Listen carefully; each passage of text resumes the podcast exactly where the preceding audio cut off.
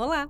Agora você vai ouvir a pílula mensal da RPS Capital, com a participação de Paolo de Sora, CIO da RPS, e Duda Morrone, Relações com Investidores. Este episódio é referente às atribuições de performance de setembro do RPS Total Return e RPS Equity Head, análises de cenário e oportunidades de investimentos.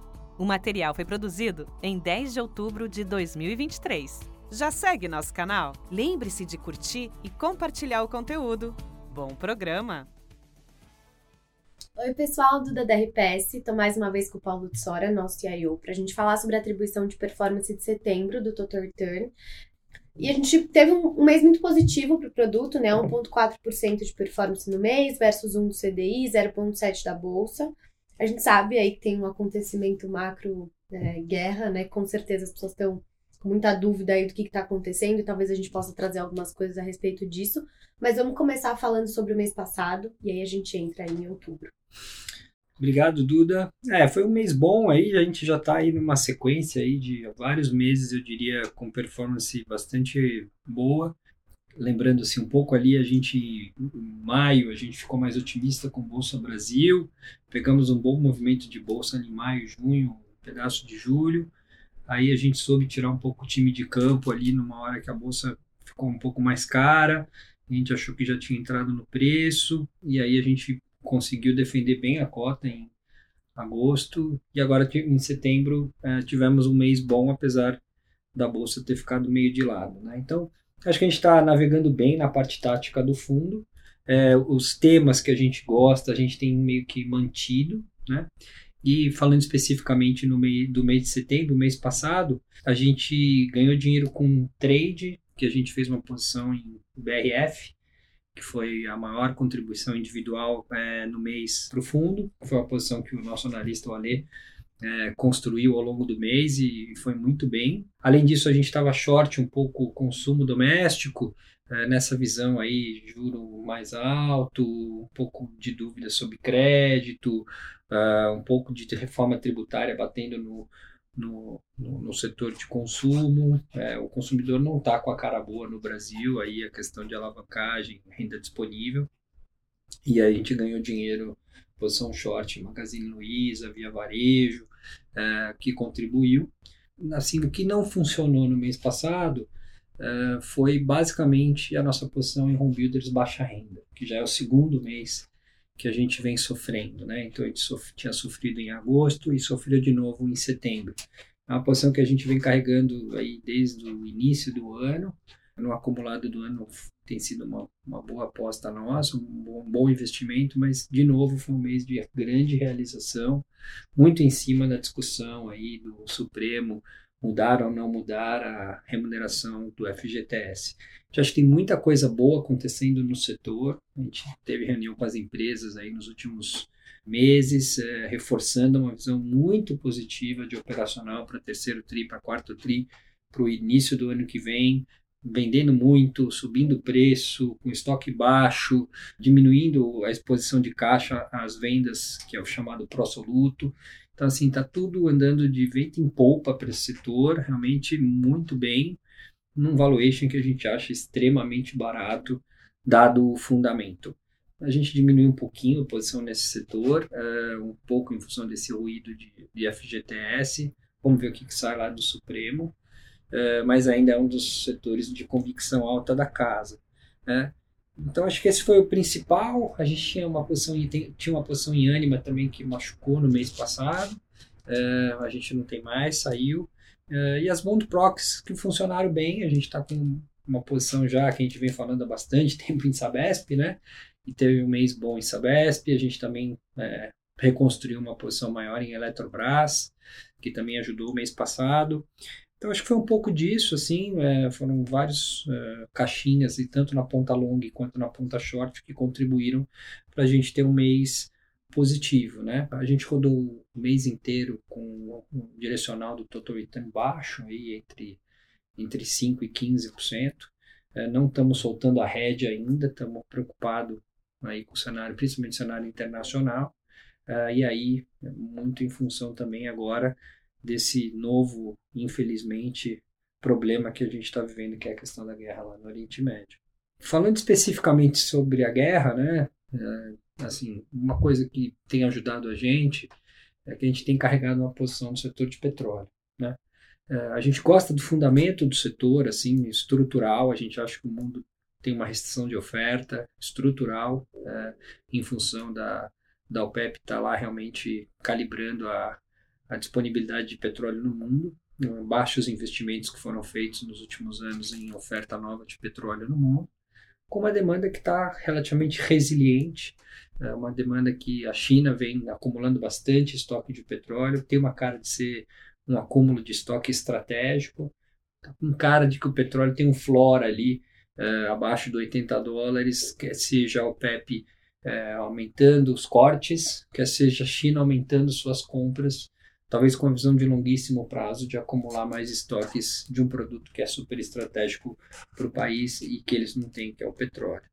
E o upside é o upside geopolítico. Né? Acho que o upside de consumo também está limitado, acho que o mundo está numa trajetória de desaceleração é, controlada, aí, um soft landing, então, assim, não é que a gente vê grandes upsides de consumo de petróleo no mundo, mas a gente tem uma componente, um prêmio geopolítico, acho que muito importante, que tem que estar lá no petróleo e que está se provando. Quer seja, ou sei lá o que vai acontecer com a guerra da Rússia e da Ucrânia durante o inverno que se avizinha, se algo maior vai acontecer, não faço ideia, mas há quem diga que a Rússia pode apertar um pouco mais o, o a situação por lá.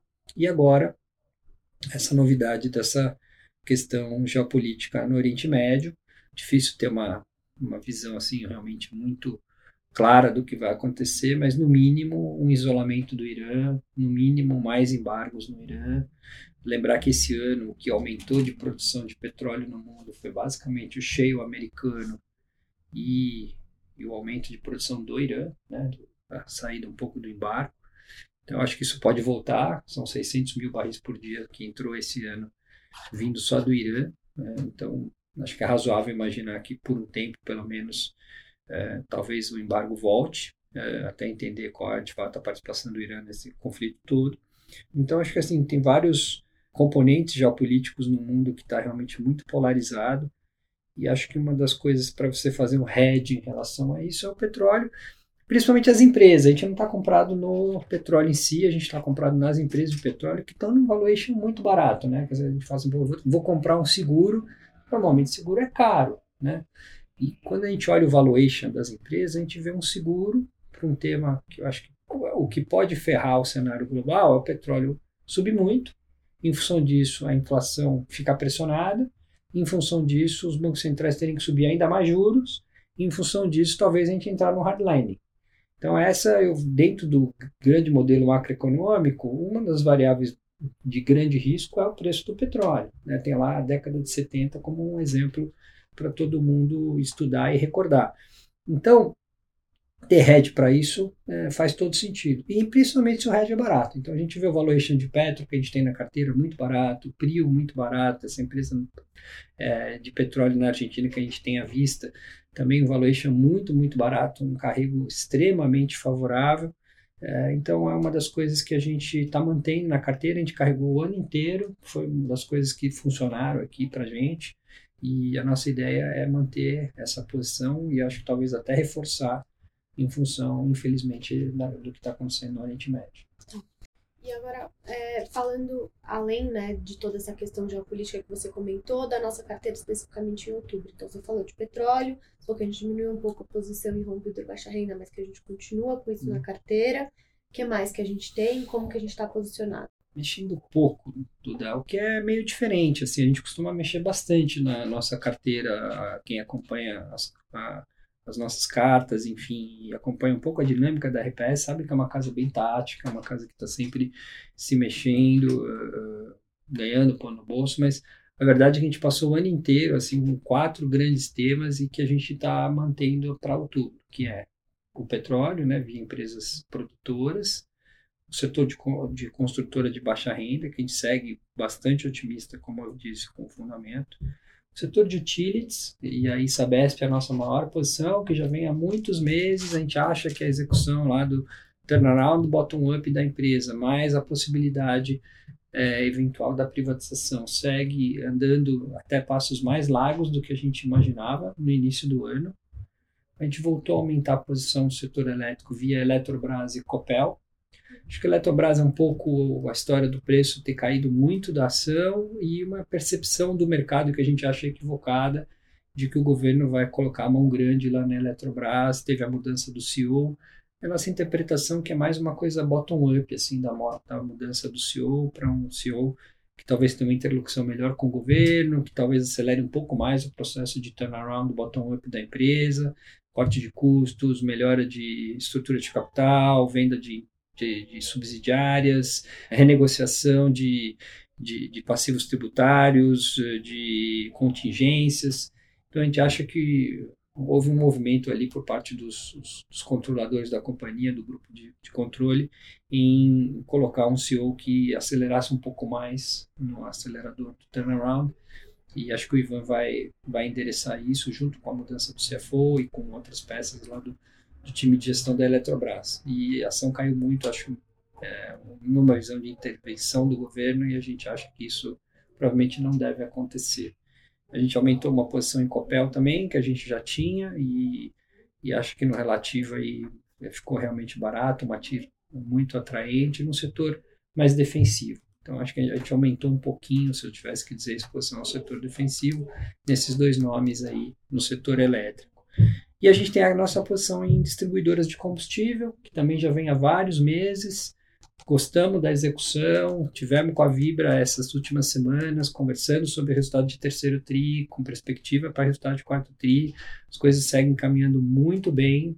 É uma visão onde o preço do petróleo, da gasolina e do diesel fica mais estável no mercado doméstico, com isso menos oscilação de estoque, é, menos uh, oscilação de capital de giro, e aí uma normalização de margens que a gente já deve vir ver agora nos resultados do terceiro TRI e também no quarto TRI, é, num valuation barato. Né? O setor ficou barato aí com o D-rate que aconteceu nos últimos dois anos. Então, esses são os grandes quatro grandes uh, temas que a gente tem na ponta comprada. Uh, na ponta vendida, a gente segue um pouco short o setor de bancos tradicionais, né? a gente segue um pouco short Europa e um pouquinho short S&P de forma que o net do fundo está rodando aí nesse range entre 5 e 15. Uh, a gente ainda não quer soltar esse net, porque a gente eh, segue preocupado assim, com o cenário macroeconômico global, uh, um pouco técnico. Acho que uma das coisas que está preocupando bastante a gente, assim, em termos de por que, que a bolsa não anda, é porque está faltando fluxo, né? O investidor estrangeiro está comprado em Brasil, eu até semana passada estava lá em Nova York, falei com bastante hedge fund, enfim, fundos uh, dedicados, uh, long onlys, uh, e a visão que eu tive das reuniões é que o pessoal está assim posicionado no Brasil. O Brasil entrou no radar quando a China saiu do radar, quando teve um problema na Rússia, de alguma forma a turma dos emergentes direcionou capital tanto para o México quanto para o Brasil, e agora está se perguntando um pouco, olha, com a piora do cenário internacional, quer seja por causa da guerra, o juro de longo prazo americano, é, etc. Será que eu não tenho que tirar um pouco as fichas do Beta Brasil? É, num momento onde não tem fluxo para a bolsa doméstica, o juro está muito alto, produtos incentivados inundando as carteiras dos, dos clientes, então de fato é, o corte de juro vai seguir nessa talvez nessa toada de 50 bases aí por, por cada cupom e isso deve fazer com que a taxa de juros fique baixa só mais para meados do ano que vem mesmo.